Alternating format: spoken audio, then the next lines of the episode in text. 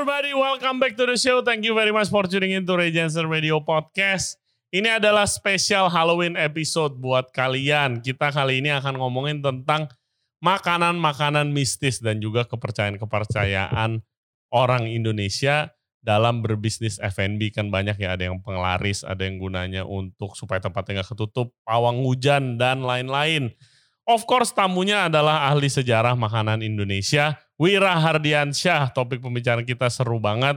Gua sambil nge-wine karena lumayan berat topik pembicaraan kali ini. Oke, langsung saja dengerin. Jangan lupa subscribe di Ray Jensen Radio Podcast. Kita ada di YouTube channel, Spotify, Apple Podcast, Google Podcast, dan juga Anchor App. For further updates, cek Instagram kita di Ray Jensen Radio. Without further ado, please welcome Chef Wira Hardiansyah. Enjoy the show.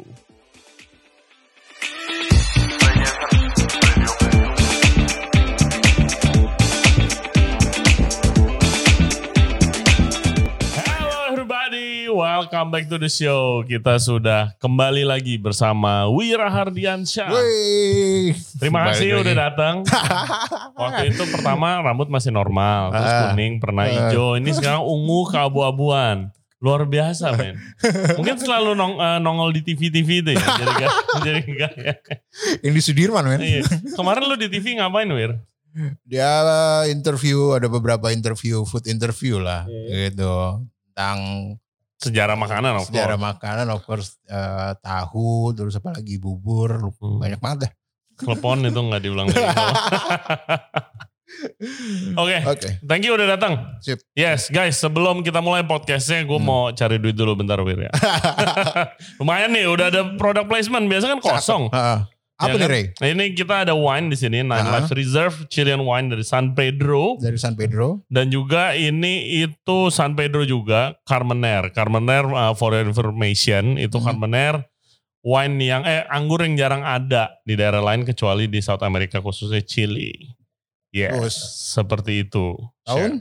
Tahunnya dua ribu berapa tuh? dua ribu delapan belas. Yes, pertama topiknya masih enteng-enteng dulu, kita minum white wine dulu.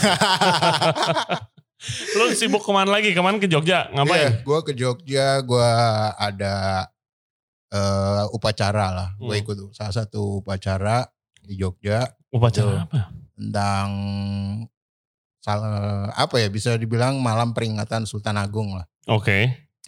Okay. Itu terus gue sekalian explore candi-candi hmm. sekitarnya Jogja gitu loh. Jadi candi-candi yang belum terekspos. Emang? Gitu.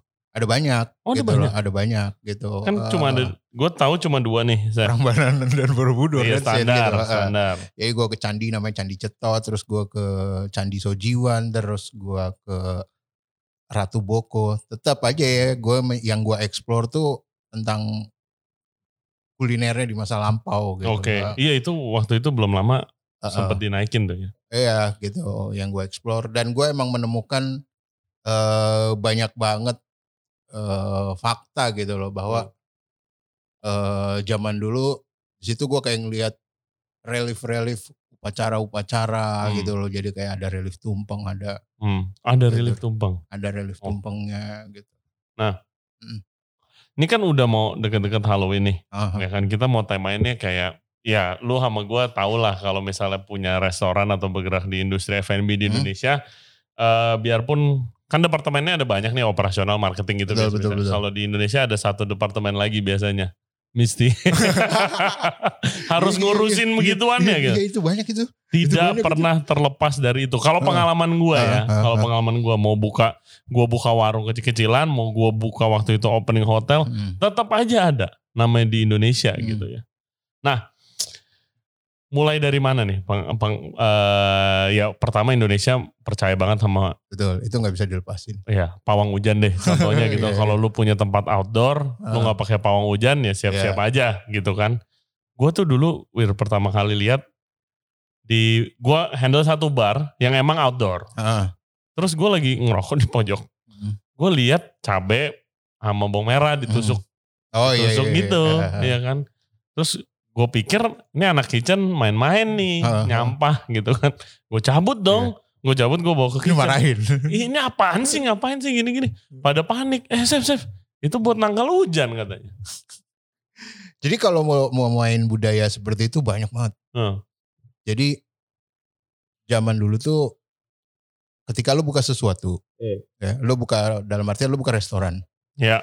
Udah pasti lu pingin usaha lu ini maju. Amin, ya dong. Ya kan? Lu pingin, hmm. pasti apapun usaha, orang buka usaha pingin maju. Ya. Yang pertama lu minta izin ke orang yang kelihatan oleh mata. Hmm. Orang tua lo, siapa lo, gue mau buka usaha nih gini. Hmm. Ya. Yang kedua lo mau minta izin kepada yang punya tempat. Hmm. Yang punya tempat. Hmm, maksudnya?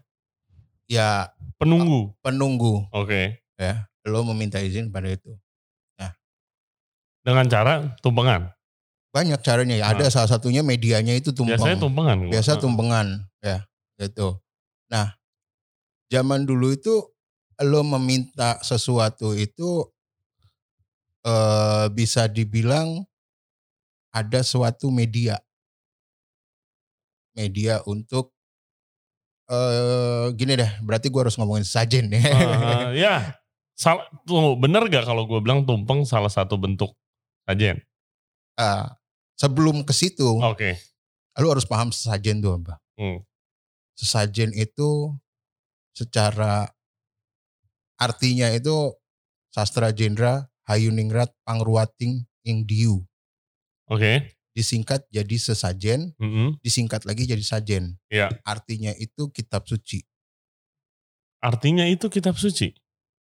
Karena artinya itu bentuk sastra, segala daya cipta, bentuk sastra. Mm. Ya. Yang untuk mengurangi kebodohan. Mm. Supaya kita terlepas dari hal-hal kebodohan di duniawi. Oke. Okay. Ya. Jadi, zaman dulu, kitab sucinya itu bukan berbentuk tulisan. Hmm. Kitab sucinya itu sebelum ada agama-agama pendatang itu, kitab sucinya itu ya seperti kelapa. Karena kalau lo ngomongin manis, yang kita cari dari kelapa unsur manisnya. Manis itu global. Hmm. Rasa. Jadi untuk mendapatkan berkah manis tuh ya dari gimana gak ada ngajar buku, gak ada apa. Ya belum ada buku, belum ada, ada tulisan. Belum ada tulisan. Oke. Okay. Jadinya kelapa. Jadi makanya lo lihat di mana-mana pasti ada sesajen tuh. Mostly ada kelapa. Gua gak ngerti kalau lo udah mulai ngomongin begini ya. Maksudnya jadi, apa?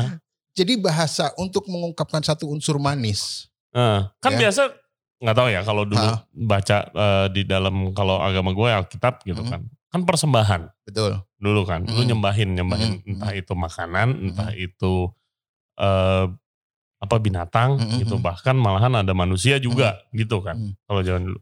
Sebenarnya tidak boleh ada pengorbanan. Mm. Gitu loh. Bahkan zaman dulu tuh untuk berdoa itu ya lu pakai medianya ya media kayak telur, kayak mm. kelapa itu ya memang tidak ada pengorbanan. Jadi karena lu Uh, bahasanya itu gini, sesajen itu bahasa rupa bentuk, bukan bahasa tulis. Oke. Okay. Ya, okay. Karena di situ ada pesan-pesan tersembunyi. Hmm. Ya. Oke, okay, ngerti. Uh-huh. Ngerti. Ya. Nah, yang kedua, itu tuh dulu tidak bisa mendeskripsikan siapa pencipta kita. Mm-mm. Ya kan?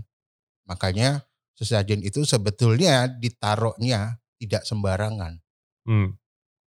Gitu loh, di pohon ya, ya, di air terjun zaman dulu tuh karena e, mereka percaya di titik-titik tertentu itu pusat kekuatan ilahi, ada energi gitu, energi kan. Gitu loh. Nah, lalu mereka meminta ke yang atas gitu loh. Jadi kayak gue mau minta berkah yang manis ya gue kasih kelapa.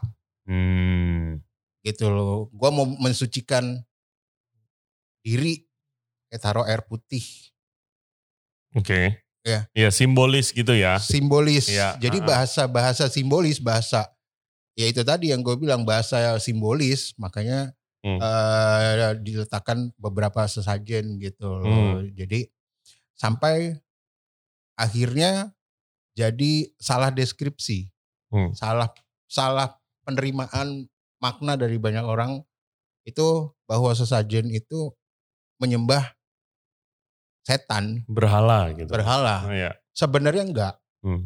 Dulunya. Dulu, dulunya iya. Tuh ya karena gue belum tahu, dulunya belum ada yang namanya, belum mengenal istilah Islam, belum mengenal istilah Hindu, belum mengenal istilah Kristen dan lain-lain, hmm. gitu-gitu udah jadi budaya, hmm. gitu loh, belum mengenal istilah itu. Hmm.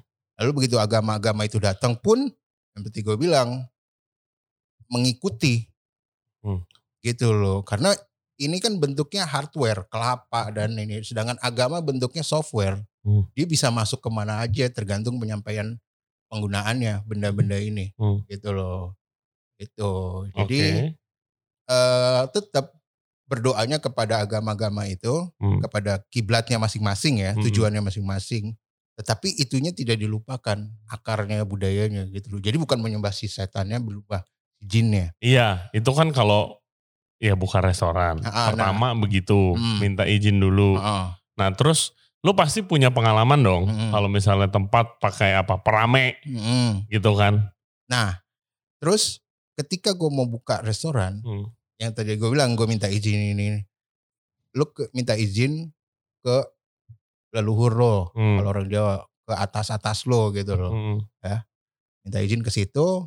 Nah, ya udah, biasanya kita pulang kalau mau buka usaha tuh ada tata caranya, lu nggak sembarangan. Kalau orang Jawa ada hitungan harinya, ada ininya di banyak tempat pun gak cuma di Jawa rata-rata iya, seperti tanggal itu. baik tanggal baik mukanya tanggal baik ah, iya tanggal iya. baik gini-gini Chinese juga ada tanggal baiknya mukanya kapan biasanya hmm. gue nanya ke nenek gue iya. ke kakek gue gitu kan. Nah dikasih seperti itu udah dibuka udah tuh.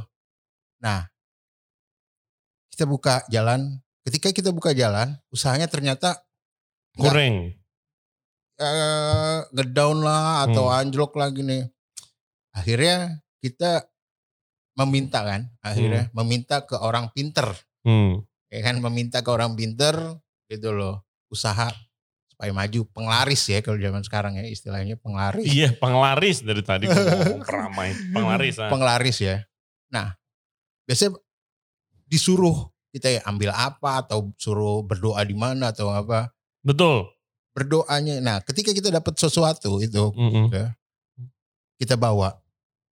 Ramai restoran kita. Efeknya kan restoran yang lain. Maksudnya apa efeknya? Jadi sebenarnya dalam satu contoh kayak food court. Hmm. Tujuannya sih kita bukan meng, menghina atau bukan menghina ya, apa menurunkan omset yang lain, enggak. Hmm. Tapi efeknya itu dari benda itu, restoran kita ramai, hmm. restoran lain kan sepi otomatis.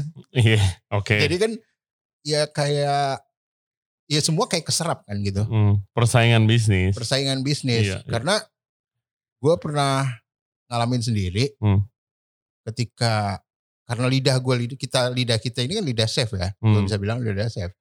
Kita tahu mana makanan yang enak, enak dan kurang. Gitu. Kurang gitu loh. Kita akan melihat semuanya dari sisi harga, di sisi manapun. Gue masuk kok ramai banget. Gue gue masuk ke situ. Hmm. Dan kebetulan kakak gue punya kelebihan yang diberikan oleh Tuhan. Hmm. Ya. Ketika kakak gue masuk ke situ langsung sepi.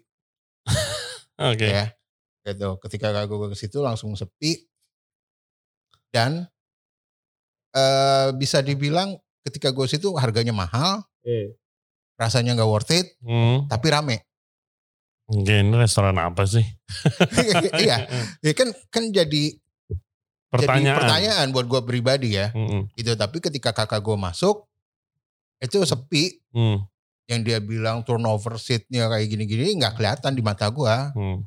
Gitu loh. Dan ada ada banyak kayak gitu. Ada yang seperti budaya Chinese kan yang pakai kucing. Iya kucing. Iya uh-huh. Chinese dan uh, Jepang juga pakai uh-huh. yang kucing begini-begini tuh. Uh, menarik. Satu ada yang tujuannya untuk customer menarik. Mm. Ya. Ada yang tujuannya langsung bersentuhan dengan produk, Re. Hmm. Itu yang yang serem itu, hmm. yang langsung bersentuhan dengan produk. Karena dimakan produknya. Betul. Gitu. Betul. Okay. Kalau yang lu hanya manggil terus emang produknya nggak enak itu tidak jadi masalah. Tapi yang yang menurut gua pribadi yang yang menjijikkan itu yang ketika bersentuhan langsung dengan produk. Iya. Ketika ada budaya menaruh eh, daun apa, hmm. kayu apa itu hmm. ketika lu masak. Jadi maka wangi itu, gitu apa iya, gitu dimasukkan kan. Ke dalam situ. Kalau yang hanya memanggil customer menurut gue itu gak apa-apa gak jadi masalah. Hmm. Tapi ketika udah bersentuhan dengan produk. Iya. Yep. Gue pernah ada ini cerita yang bersentuhan dengan produk itu. Uh, Jadi gue lagi kerja, uh, gue lagi set up disuruh atasan gue itu set up restoran lah. Hmm. Gue spesial set up restoran Indonesia waktu itu. Bukan restoran gue guys.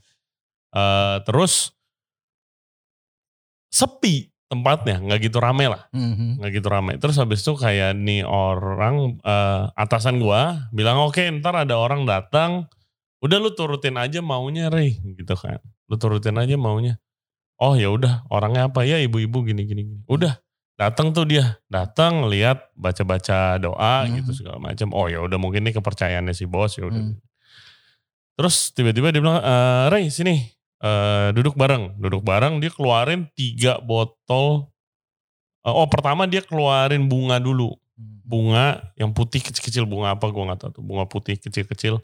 Dihitung ada gak uh, berapa, berapa ratus, enggak banyak, berapa ratus biji, coba dihitung. Gue kayak disuruh ngitung gini kan, hmm. udah malam ya, udah gue hitungin, oh udah pas nih. Terus kayak dikeluarin botol aqua tiga gede, dia bilang hmm. oke okay, jadi ini di apa, setiap makanan yang di sini harus dikasih satu sendok makan airnya itu, hmm. nanti itu jadi rame tempatnya begitu. Gue gak kasih dong, ya kali masa gue kasih, mm-hmm. ya kan. Terus uh, dibilang sama bos gue, dia suruh apa, dia dia kasih gue air, suruh masukin ke setiap makanan yang keluar. Gue bilang gue gak bakalan lakuin ini, gitu. Terus habis itu gue suruh anak anak gue buang, itu airnya gue taruh kitchen, dia udah pulang udah kitchen, buang, gue gak mau lihat gitu, beginian mm-hmm. gitu. Karena gue takut gak kenapa-napa kan orang itu, kalau dari Betul. Segi gue sih bukan dari segi, mistisnya ya, nah. dari segi gue ini air dari mana kan gak tahu gitu. Ntar ngaruh juga ke masakan yang lo buat hmm, gitu loh. Hmm. Entah apa hambar apa gimana. Iya, terus habis itu uh, udah gue bilang buang. Hmm? Of course staff gue gak ada yang berani buang. Gak ada yang berani buang staff gue. Besokannya gue kesini. Uh, gak ada yang berani buang. Akhirnya ya ilah kenapa sih, takut sih ini ntar gini. Ntar dia tahu apa, udah gue yang buang. Akhirnya gue yang buang. Habis itu pas turun mobil gue mogok. gue gue inget tuh. Habis itu pas turun mobil gue mogok. Padahal gue baru dari bengkel itu. Ya begitulah pengalaman ya, gue. Kalau sebenarnya kan kayak ada yang nabur garam, ada yang pakai beras, ada yang pakai ini. Jadi efeknya itu sebenarnya walaupun gue baik sama lo, kita sebelah counter outlet gua kanan lo, itu jadinya e, narik. Iya, pasti kalian pernah lihat lah guys, misalnya ada kafe atau toko apa dua iya. sama persis sebelahan, tapi uh. yang satu ramenya gila banget. Uh. Iya gitu loh, padahal rasanya biasa ada. aja gitu, hmm. rasanya biasa aja.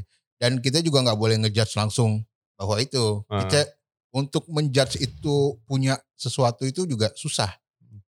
Karena Uh, mungkin makanya kita coba dulu makanannya enak gak, worth it gak harganya. Banyak yang yang kita bisa gitu. Hmm. Karena biasanya kayak gitu mereka dapat wejangan, dapat apa ya, amanat suruh ini, suruh ini, suruh itu gitu dari orang pintar tersebut. Tapi apakah itu pasti ya? Misalnya Mana? Lu udah pakai nih uang, apa bilangnya top banget deh. Mm-hmm. Penglarisnya mm. gitu. Tapi kalau masih sepi gimana? Kalau produknya gak enak, banyak ya, kayak banyak gitu. Banyak. banyak kayak gitu ya sekarang gini. Lu pakai seperti itu, hmm. tapi lu enggak ada promonya. Enggak hmm. ada di sosial media lu promo. Ibaratnya udah lu cuma nunggu bola doang. Hmm. Ya enggak ada marketing. Enggak ada gitu. Jemput bola ya. Udah, gua udah nabur garam kok. Gua udah nabur beras kok. Hmm. Ya kan? Ya udah biarin aja. Ntar juga pada datang. Ya dari mana? Hmm. Kalau lu enggak ada, zaman sekarang enggak ada itu gitu loh. Kalau ya, zaman dulu orang hmm. buka, ketika tidak banyak orang yang menjual satu produk, mungkin ya masih bisa loh disebut ya, karena rumah makan itu cuma satu-satunya di daerah sini, hmm. gitu loh. Kayak uh, warmo, warteg di Tebet, hmm. warteg doang, ramenya nggak ada obatnya. Eh, itu ramai banget. Ya? Iya, ya, dia dari jam udah legendnya warteg di situ, mulai dari presiden siapa ke situ. Bukan berarti itu warteg ada mistisnya, hmm. cuman dulu dia pelopor warteg di situ. Nah hmm. kalau zaman dulu kayak gitu, kalau sekarang kan jadi kayak, makanya gue bilang nggak bisa kita langsung menjudge hmm. uh, bahwa dia makanya sesajen. Enggak, mungkin saja ketika kayak di Bali, Kan banyak yang seperti itu. Untuk uh, sebagai amanat ketika lo buka warung, lo harus seperti ini. Iya, gak boleh loh. Katanya gak, kalau di Bali, pengalaman gua hmm. bangun dapur. Itu hmm. gak boleh sembarangan. Gua iya. juga baru tahu. Gua lagi mau bangun dapur waktu itu. Perusahaan gua, Ayam Vegan Off Meat. Lagi mau bangun dapur. Terus habis itu kebetulan gua podcast sama orang Bali. Hmm. Chef Elohafor, si Putu. Uh, terus dia bilang, Chef lu mau bangun dapur ya? Iya. Uh, jangan lupa sembahyang dulu gini-gini. Iya. Gue bilang, be, minggu depan udah mau dibangun gitu. Nggak boleh Chef, di sini nggak boleh. Harus sembahyang dulu. Oke, okay. Ya udah gue stop dulu tuh konstruksi. Hmm. Eh nggak boleh gitu. Pengalaman baru buat gue kan, gue belum pernah setup di Bali gitu. Iya. Ntar sakit atau apa gitu. Iya, gitu. Jadi memang eh, tata cara ya, gue bilangnya tata caranya seperti itu. Cuman sering disalahartikan itu. Uh, ketika lo lagi ngedown, oh, ya, ya gue bilang ketika lagi lo ngedown, ya lo berdoa gitu lo uh, ke kepercayaan masing-masing, hmm. gitu kan. Ya, biasanya kayak gitu hanya bermedianya saja. Kalau gitu. Begitu bisa dibilang semuanya dong, semua bisnis F and B ada begitunya dong. Karena kan kita pasti percaya tanggal baik, ya kan? Hmm. Ya penglaris tergantung orangnya lah. Kadang kan ada yang gak percaya begituan juga uh, gitu kan. Uh. Tapi kalau dari tanggal baik, kayak Feng Shui, hmm. menghadap ke arah mana, selatan, itu sih gue percaya sih begituan. Menghadap ke arah mana, ininya segala macam, alir aliran udaranya gimana, hawanya gimana. Berarti semua F and B ada begitunya dong? Iya. Eh, besem- A- ada ada unsur itunya harus. Hmm. Gitu loh, makanya eh, mengkajinya itu gak hanya dari sisi spiritual, gak hanya dari sisi arsitek, Hmm. gak hanya dari sisi ininya gitu loh. Jadi itu gak bisa lepas. Dari dari Indonesia tuh itu tuh gak bisa lepas. Nah emangnya dari dulu, ya tadi lu bilang sebelum ada agama begituannya udah ada dulu. Udah gitu. ada dulu. Udah ada dulu. Jadi kepercayaan tentang seperti hal-hal tentang tata cara hidup itu udah ada dari zaman dulu. Ketika lu mau uh, membuka usaha, lu harus minta izin ke yang kelihatan oleh mata dan yang tidak kelihatan oleh mata. Hmm. Gitu. Dan yang kedua, lo meminta izin kepada yang punya, penciptaan lo, gitu. Jadi, kalau menurut saya dari zaman, nah uniknya gini, ketika Belanda datang, hmm. ya Belanda, gue akan bongkar kisahnya Belanda. Pas Belanda datang, dia itu narik orang Indonesia sebagai bridging. Sebagai penjembatan antara orang Indonesia sama orang Belanda. Hmm. Nah, jadi orang Indonesia yang dibawa oleh Belanda, tadinya kan orang-orang yang tidak punya kekayaan, gue bisa bilang ya. Gitu. Nah, dia bawa nih ke, sama Belanda ke Batavia, hmm. ke Jakarta, ngurus perekonomian segala macam. Ya. Begitu pulang ke Indo, ke desa, kaya kan. Iya. Ikut orang, Belanda aja. Nah, orang desanya itu bilang itu pesugihan. Oke. Okay. Pesugihan itu dari kata sugih, sugih itu kekayaan. Iya, kan memperkaya, buat memperkaya diri. Pesugihan. Nah, jadi prinsip dari situ. Jadi kalau kita nggak ngelihat apa-apa tiba-tiba kaya. Sukses dibilang sukses, pesugihan. Oh pesugihan. Dari situ. Ah, make sense. Gitu loh. Itu jadi dulu tuh banyak orang yang uh, oleh jam orang-orang Belanda tuh diangkut untuk jadi, kalau dalam istilah budaya itu disebutnya priai, orang-orang hmm. Nusantara yang dibawa untuk sebagai kerja sama Belanda. Hmm, kerja sama jadi kerja banyak sama. Duit biar orang-orang lain lihat. Betul. Ngikut juga uh, gitu. Uh, Oke. Okay. Kan? Akhirnya jembatanin ini pulang ke desa yang tadinya cuman orang tidak punya apa-apa, hmm. kaya. Jadi uang sugih. Terus akhirnya dari istilah, istilah yang disebut sugihan itu muncul. Hmm. Ya sekarang lu, kalau zaman dulu lu gak punya kabar, gimana cara ngasih kabar, tiba-tiba lu pergi merantau. Lu pulang kaya lu raya. Pulang kaya raya. Oh ya pesugihan kan, lu. Iya gitu ya. Kaya lu gitu loh. Karena sugih itu kan e, artinya kaya. Hmm. Jadi mindsetnya itu awalnya bahwa segala sesuatu yang kaya yang sukses itu pasti pesugihan gitu mindset-nya. Karena iya mindsetnya iya orang zaman dulu jadi kerja sebentar udah kelihatan kayak orang kaya, hmm. Gak kayak kita yang untuk menjadi kaya tuh perlu berbulan-bulan gitu. Mm-hmm. Gitu loh. Jadi mindsetnya makanya gue bilang. Kedua. Jadi ketika meminta itu. Bukan meminta. Gimana ya. Gue bisa bilang contoh kayak gini. Kalau lu minta tolong. Mm. Ya. Minta tolong lu tuh kan ada dua. Lu minta tolong ke gue. Mm. Sama minta tolong ke pencipta uh, Tuhan lu kan. Mm. Ya kan. Lu kan akan dua nih doanya nih. Iya. Ya kan, akan dua doa lu. Ke gua itu lu minta tolong secara fisik kan. Hmm. Ya enggak? Hmm. Minta tolong, "Wir, tolongin gua angkatin atau mobil gua ma- mati nih." Hmm. Tengah jalan. "Tolong dong kesini bawa derek." Ya. Oke, yang akan bergerak kan gua bukan Tuhan. Iya. Ya kan? Meskipun ya Allah, ya Tuhan, gua lagi macet nih, tengah jalan mobil gua rusak. Diibaratkan seperti itu, tetap lu berdoanya ke atas, tapi lu minta tolong juga ke gua. Hmm. Lu berdoa ke atas, tetap lu minta tolong ke dukun, ke hmm. orang-orang pinter. Hmm. Yang akan bergerak siapa? Ya mereka itu. Nah. Oke. Okay. Jadi menurut lu doang, sah-sah aja itu? Kalau menurut gua, kalau ya pakai enggak gua, dari kacamata lu, uh, dari kacamata lu aja. Ya sah-sah aja gitu loh. Udah jadi budaya mereka ya menurut gua.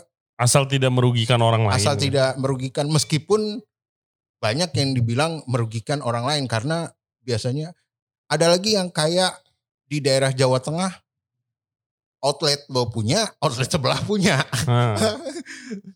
Itu berantem. Lo, ya kan jadi kayak berantem adu ilmu. Iya. Gitu loh. Lo, lo punya ini, gue punya, lo punya pegangan ini, gue punya pegangan ini. Hmm. Yang dan, rame siapa tuh? Bisa gue ngeliat itu gak ada yang rame. Eh. Yang kayak gitu. Jadi jadi restoran biasa aja. Hmm. Gitu loh. Jadi kayak ngadu ilmu malah jadinya. Karena yang lo ternyata punya pantangan. Gak boleh melakukan ini. Biasa itu. Biasa ya kan? ada pantangan. Biasa, biasa ada pantangan. Betul, ya kan? Biasa ada pantangan. Gitu. Lo punya pantangan seperti ini. Ya. Ternyata dilakukan sama warung sebelah lo. Hmm. Gitu loh. Jadi karena masih satu ruang lingkup. Akhirnya apa? Uh, se- ilmu lo atau sesajen lo nggak efektif nggak efektif ya, oke okay. Jadi lo protes sama itu dukun. Jadi hmm. kayak gue udah bayar mahal-mahal, udah gue udah tabur tanah, gue udah tabur garam, hmm. kok masih nggak rame ya. Ternyata apa, warung sebelah lo melakukan pantangan tersebut tapi masih ruang lingkupnya sama. Tapi masih ruang lingkupnya sama. Bingung ya, juga ya kalau begitu ya. Lo mau negur teman tetangga lo juga nggak enak kan jadinya kan. Mm-hmm. Karena teman lo atau tetangga lo ya nggak. Ya ngerti. Gitu loh. Jadi ya menurut gue lo sah-sah aja, tapi alangkah baiknya ketika lo jatuh di usaha mm. bisnis apapun ya lo cari jalan keluarnya bukan dengan seperti itu menurut gue. Mm. Gitu. Cari yang make sense dulu nih, logika dulu. Cari yang dulu. make sense dulu, gitu loh. Gue gue pernah baru keinget gue yang tadi soal ngomongin hal yang bersentuhan itu tentang produk bersentuh hmm. dimasukin ke makanan apa hmm. gitu. Jadi dulu waktu itu gue pernah uh, restoran pertama gue itu namanya Chinese food, hmm. uh, namanya Lingling, dulu jualan Chinese food ya kan. Gue ngundang temen gue. Temen gue bawa keluarganya. Hmm. Nah nyokapnya dia itu yang kayak oke okay, bisa ngelihat, bisa percaya ini itu gitulah. Terus uh, dia datang, terus makanannya didoain dulu, didoain dulu, pakai kepercayaan dia didoain apa-apa. Terus si tante ini bilang, "Oh Ray ternyata makanan kamu bersih ya." Terus maksudnya bersih apa tante? Ya pasti bersih dong gitu kan. Bersih apa? Enggak, maksudnya kamu nggak pakai ini, nggak pakai ini. Uh, biarpun restoran kamu uh, rame gitu, bagus bagus gitu. Ya loh, gue waktu itu belum ngerti tuh. Akhirnya terus gue nanya maksudnya bersih itu apa, gue nanya sama anak. Oh enggak, bersih biasanya ada uh, yang pakai penglarisnya dengan cara ya itu hmm. dimasukin apa uh, air yang udah didoain kayak tadi lah di makanan gitu segala macam gitu. Dan uh, sebenarnya hal mistis di dalam dapur itu nggak bersangkutan uh, kadang tidak ada hubungannya dengan bisnis. Kadang memang ada seperti yang lo tadi bilang di Bali. Menghormati Dewi Agni itu mereka hmm. biasa naruh dapur di depan ya. Ya kan, dan tata letak dapurnya di depan. Seperti di Sunda pun juga gitu, ada sebagian yang mempercayai uh, tentang mitologi Dewi Sri atau Dewi Keberkahan itu Makanya mereka menaruh daru, eh, dapur itu harus kelihatan matahari, harus di depan. Hmm. Jadi berkahnya langsung gitu loh. Nggak ada hubungannya sama bisnis. Tapi memang eh, tata letak dapur itu juga berpengaruh terhadap kehidupan. Ada yang naruh dapur di belakang. Hmm. Gitu loh. Kalau tidak ada hubungannya sama mistis itu, ya udah lu mau naruh dapur di ruang tengah pun sebenarnya kan gak iya. jadi masalah. Gue di rumah gue yang lagi hmm. dibangun itu gue rombak gara-gara posisi dapur gue salah katanya. Ya. Terus gue daripada kenapa-napa, hmm. oke okay, yaudah yang bener di mana deh, gue rombak deh. Kalau gue, bukannya gue percaya banget hal begitu, tapi hmm. gue kayak oke, okay, nih orang kan pasti ngerti nih apa yang dia omongin. Betul, gitu betul. Kan. Makanya orang Jawa tuh punya tradisi dapur bagus sama dapur kotor. Hmm. Kalau dia tidak mempercayai sistem uh, mistis, ya gue bilangnya mistis biar biar singkat aja, mistis, dia tidak akan menggunakan konsep itu karena ada tata caranya yang yang, yang dihormatin, hmm. dihargai. Yap, kalau di Chinese itu masalah feng shui, rumah gua itu dapur gua pas di bawah kamar. Hmm. Katanya nggak boleh banget, Ray, ini paling nggak boleh. Uh, nanti hubungan lo sama istri berantem mulu, selalu panas gitu segala macam. Lo bakal sering masak gak? Ya pasti sering masak lah. Wah, yang nggak bisa, nggak bisa, harus ganti, harus ganti. Terus gue pindah ke belakang, pindah ke belakang, nggak bisa. Ini di bawah kamar mandi. Mm-hmm. Lah terus bagaimana? Gue bilang, om, bagaimana? Rumah saya cuma segini space-nya gitu kan. Akhirnya diatur-atur. Oh ya, ini ada satu yang aman gitu. Kenapa dapur di belakang? Itu ada budayanya, ada sejarahnya. Gak tahu. Lu lihat ya rata-rata dapur di belakang. Uh. Jadi kalau rumah modern di belakang, kalau rumah tua banyak yang di depan. Iya. Dapur itu secara misteri, hmm. ya gue bilangnya secara misteri atau mistis. Dapur itu tempat bersemayamnya ruh. Ya lu udah pernah bilang ke gue ada itu. Ya, terus? Ya. Dunia atas, dunia bawah, dunia dunia atas, dunia tengah, dunia bawah, depan, teras, ruang tengah, dan dapur. Hmm. Dunia bawahnya itu dapur, hmm. gitu loh. Tempat e, bersemayamnya e, ruh atau biasa, makanya ada mitologi, ada kepercayaan bahwa sebelum empat puluh hari ruhnya masih di rumah, gitu loh. Nah tengah itu dunia kita, filosofinya, teras. Depan itu harus ada, itu gak sembarangan karena mereka percaya itu dunia atas. Oke. Okay. Gitu loh, sampai dapur itu dunia ruh. Nah, sisi baiknya itu di dapur yang bagus. Ruh-ruh yang tidak bagus itu, ya, itu diletakkannya untuk menjaga di sekeliling dari dari sekeliling aura-aura yang tidak bagus. Itu orang Jawa tuh taruhnya di dapur yang kotor, udah dia diem di situ. Oke. Okay. Untuk kayak kita yang keluarga yang masih itu di dapur, dapur bersih. Yang bersih. Iya. Tapi kebanyakan dapur bersih nggak pakai airnya. Iya kan gitu loh. Malah malah jadi kita ngapa-ngapain ya udah uh. di dapur kotor gitu loh. Itu filosofinya.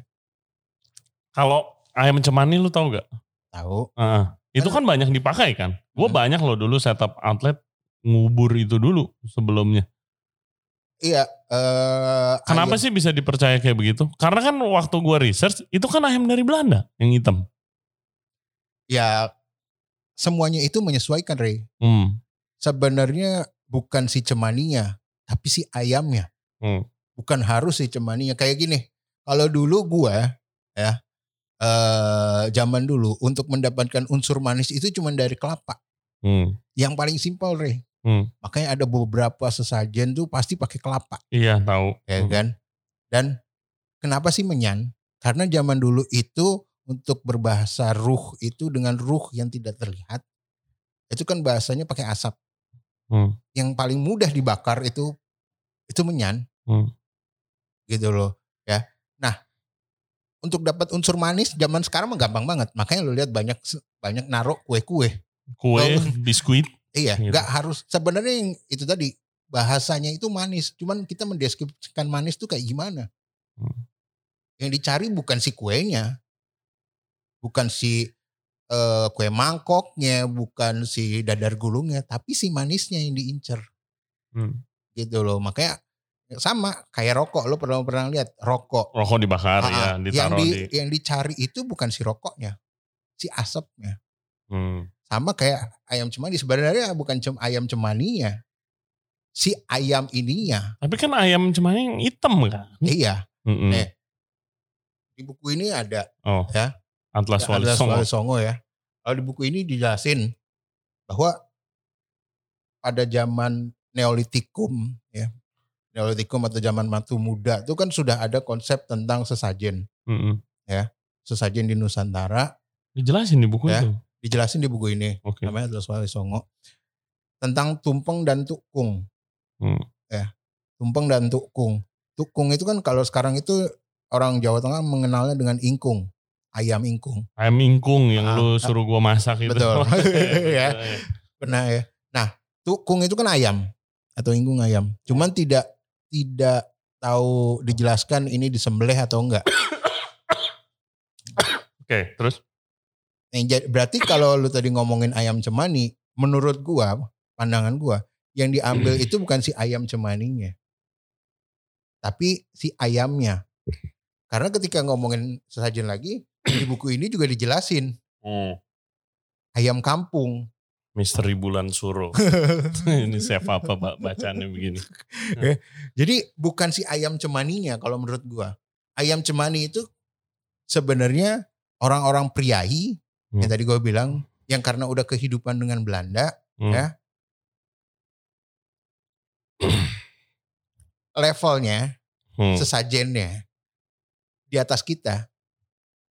Orang kaya maksudnya. Betul. Kalau ibaratnya gini, kalau lo mau, kalau gue orang kampung, sesajennya ikan biasa deh, kembung kah, ikan apa. Lo karena lo orang kaya, lo punya duit, lo punya duit, lo salmon lah. Iya. Gitu. Okay. Loh. Jadi orang kaya rata-rata semua pakai salmon ya sesajennya. Hmm. Kalau gue yang orang nggak punya duit, ya udah kembung aja. Ya asal ikan aja. Betul. Gitu. Jadi yang diambil itu bukan si salmon atau ikan kembungnya, yang tapi ikannya. ikannya. Gitu. Iya, soalnya gue lihat yang kayak ayam cemani, hmm, terus gue google gitu, ya itu asalnya dari Belanda ayamnya. Iya, jadi yang hitam gitu. Memang eh, ada yang harus pakai ayam kampung kalau lo pernah dengar, terus ada yang pakai katanya kampung, iya. Hmm. Tapi ini pakai lokal, pakai boiler, pakai ini. Ya, yang diambil bukan si ayamnya ayam kampung, aja. Kampungnya bukan, ayamnya aja. Terus telur angsa gue juga pernah iya. dengar telur angsa. Gitu loh, dan dan mindsetnya itu udah udah menetap.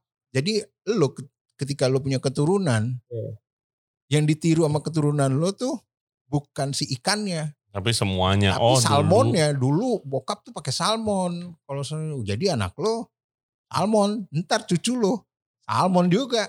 Persembahannya gitu, uh, persembahannya gitu loh ya. uh, jadi bukan si cemaninya yang di, diambil sama itu di di daerah de, selama perjalanan lu hmm. keliling-keliling Indo yang itunya masih kuat banget tuh di daerah mana?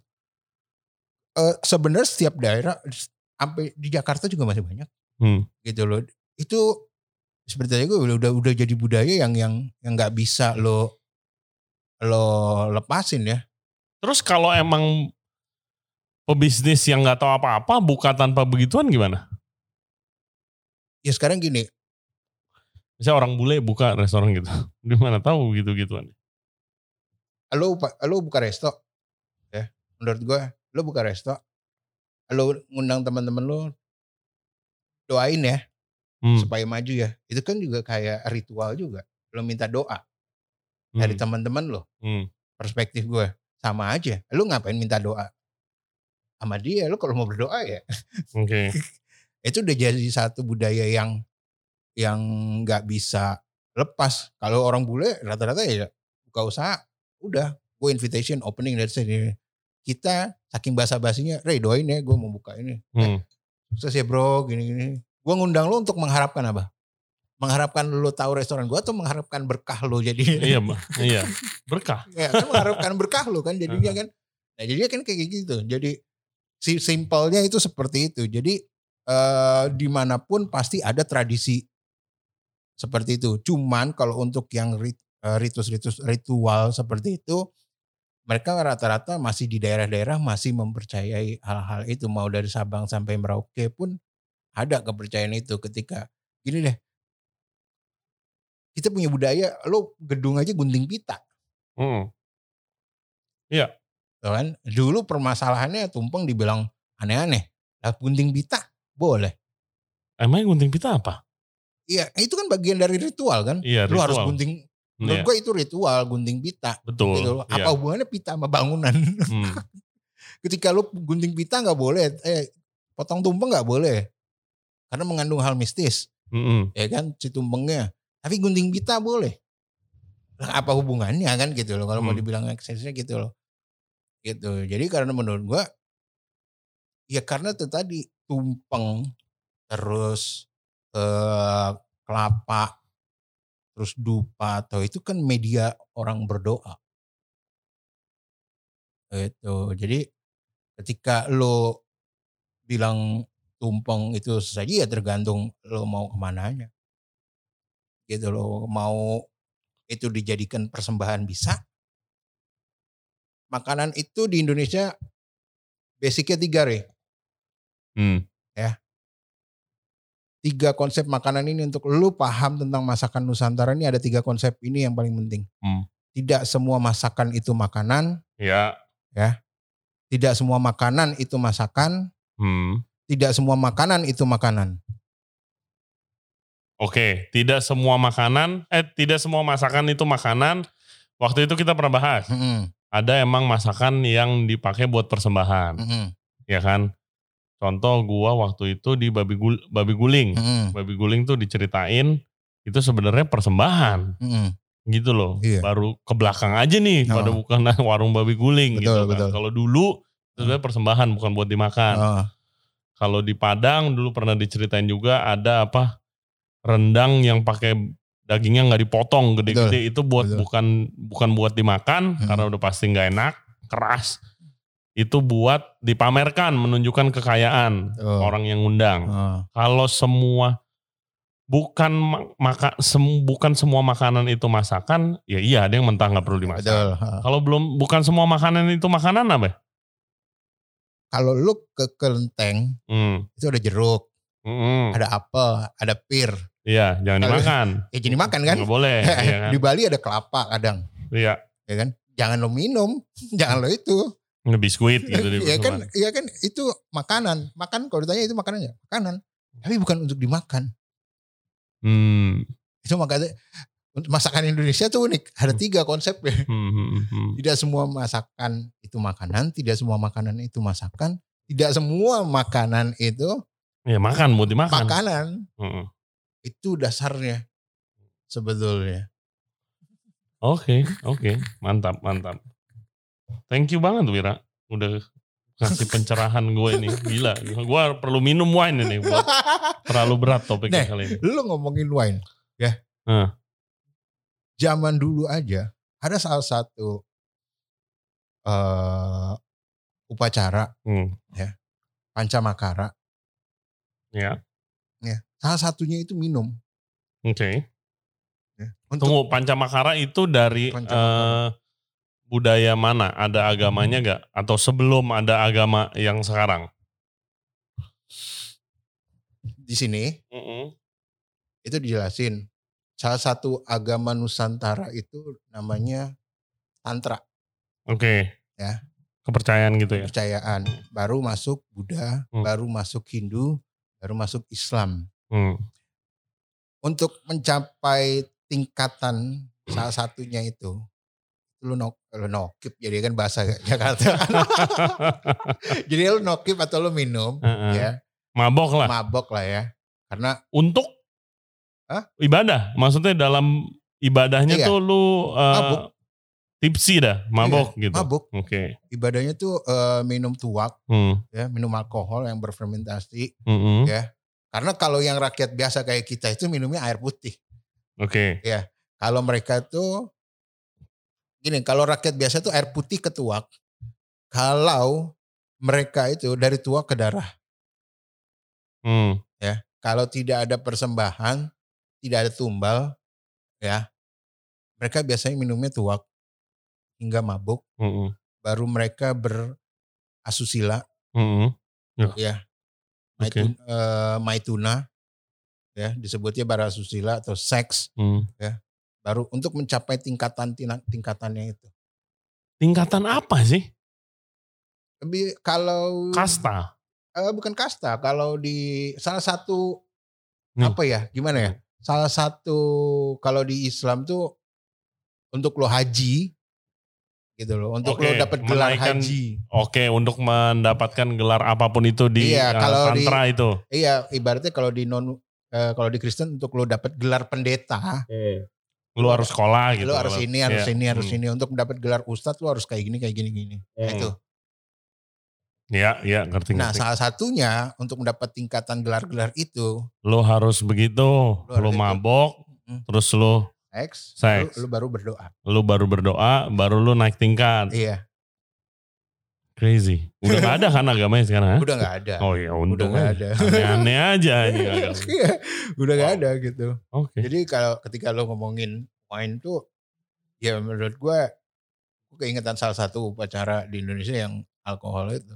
Hmm, iya, betul. Kalau gue sih, ya wine, kalau di Alkitab, mujizat pertama, mengubah air menjadi anggur. Nah, kayak kalau lo ngomongin Alkitab kayak gini, di Jawa itu, lo pasti ngeliat ada yang namanya la, uh, upacara ke laut, hmm.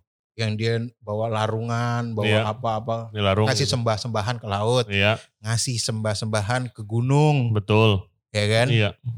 Sesajen ke gunung, sesajen ke laut, sesajen kayak itu. Kenapa mereka melakukan seperti itu? Karena di Alkitab dijelaskan manusia itu makhluk paling bontot, hmm. makhluk paling rendah, paling Bukan terakhir rendah. adik. Oh, paling adik. Oke. Okay. Di Alkitab kan dijelaskan proses penciptaan, hmm. ya kan? Iya. Setelah menciptakan alam, alam, mereka menciptakan langit, menciptakan bumi, menciptakan iya, gunung, planet-planet, planet-planet gitu. tanaman, tanaman, tumbuhan, tumbuhan baru terakhir, baru terakhir manusia. manusia. Orang Nusantara itu alam itu kakak, hmm. ya, alam itu kakak. Mereka berterima kasih kepada alam. Hmm. Jadi bukan, jadi salah persepsinya itu mereka menyembah laut sekarang. Wih, ngapain larung ke laut, ngapain larung ke gunung? Kenapa? Itu konsep terima kasih. Sekarang gini, lu berdoa, tadi kita bilang, lu berdoa ke Tuhan, iya. Tapi ketika lu dapat rezeki, gua kasih duit, lu berterima kasih ke siapa? Ke manusia. Nah, oke. Okay.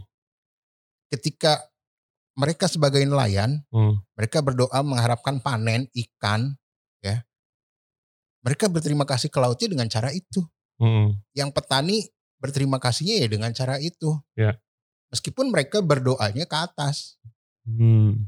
Tapi ber- ada unsur terima kasihnya ke alam. Ya, ya, ya, ya. Gitu loh. Itu. Jadi salah persepsinya itu dikiranya mereka menyembah si laut, mereka menyembah ya. si sawah. Temen gue ada beberapa yang masih keluarganya tuh Jawanya sangat kental. Hmm. Masih ke itu men, Gunung Kawi. Iya. Berapa bulan sekali. Itu tadi, oh ada apa sih di sana? Enggak, jadi gini. Sebenarnya ketika gue jadi e, nelayan, hmm. ya, gue punya ritual harus ke laut. Dulu gue lautnya di laut Pantai Indah Kapuk, hmm. ya. Jadi karena gue dulu nelayan di situ, jadi gue tiap hari atau setiap sebulan sekali gue ngasih larungan tuh, hmm. ya. Nah tradisi gue larungan di Pantai Indah Kapuk itu sampai ke anak cucu gue nanti. Hmm. Jadi sebenarnya ya, meskipun anak cucu gue nanti di di Bali, ya kesono lah gitu. Iya kan kesono deh kemana? Nanti balik lagi Rey. Hmm. Karena dia ke Gunung Kawi itu sebenarnya mengikuti jejak sebelum sebelumnya. Okay. Meskipun dia di Sulawesi, meskipun dia hmm. di Irian, hmm. dia harus balik lagi ke Gunung Kawi. Kenapa? Karena ini untuk menghormati leluhurnya dia bilang sih. Iya. Gue nanya. Karena kalau gue gak bakal bisa sukses tanpa masa lalu gue kan. Hmm. Gitu kan, gak ada masa kini tanpa masa lalu. Hmm. Jadinya orang dimanapun daerah pasti, aduh gue suruh ke Pantai Indah Kapuk. Ngapain lo? Gak tahu deh, jadi kebiasaan keluarga gue ke Pantai Indah Kapuk kayak hmm. gini. Padahal ya itu tadi. Ya, gitu loh. Ya, ya. Gitu. Oke, okay, saya Wira. Kita topiknya rada berat kali ini, tapi gak apa-apa, pembelajaran. Gue baru tahu sih, banyak hal baru yang gue belajar. Terima kasih. Semoga ke kedepannya lebih sukses. Amin, proyek-proyeknya. Amin, amin. Ada proyek yang mau dikasih tahu mungkin ke listener? Surprising aja gitu. Apa? Lu mau ngitar lagi? Udah mulai iya. Keliling lagi? Uh, bentar lagi kan eh uh, apa ya, banyak yang harus digali dengan dengan benar-benar ini sih, karena digali dengan lebih detail. Dan lagi ini aja, lagi asik sama uh, makanan, sebenarnya lagi asik dengan makanan mistis gitu loh. Hmm. Karena menurut gue makanan mistis itu hanya ada di mindset lo aja. Oke. Okay. Dan gimana lo cara menggunakannya. Itu tadi gue bilang, bukan berarti kita tidak boleh makan tumpeng. Hmm. Karena itu tadi ada makanan, ada makanan, ada masakan yang tidak boleh dimakan juga kan. Yeah, gitu loh. Iya, iya, iya. Oke. Okay. Itu lagi menggali itu-itu ya aja sih. Oke. Okay. So guys, follow Instagramnya Chef Wira di Wira Hardiansyah two point oh buat yang mau belajar-belajar begituan. Tapi komennya komennya dimatiin dia. Kalau udah gue matiin dah. Iya, kalau nggak kebanyakan. Boleh uh, komen di tempat uh, nanti podcast kita aja. Iya. Komen di situ. Oke, okay. Iya. Ntar rame lagi kayak kemarin. Gue tau dia pasti rame. Oke okay guys, thank you very much buat yang udah nonton dan yang udah dengerin podcast kita kali ini bersama Wira Hardiansyah. Jangan lupa subscribe di Ray Jensen Radio Podcast. Kita ada di YouTube, Spotify, Apple Podcast, Google Podcast, dan juga Anchor App. For further update, cek Instagram kita di Ray Jensen Radio Podcast. Oke okay guys, stay safe, stay healthy. We'll see you next time. Bye-bye. Bye.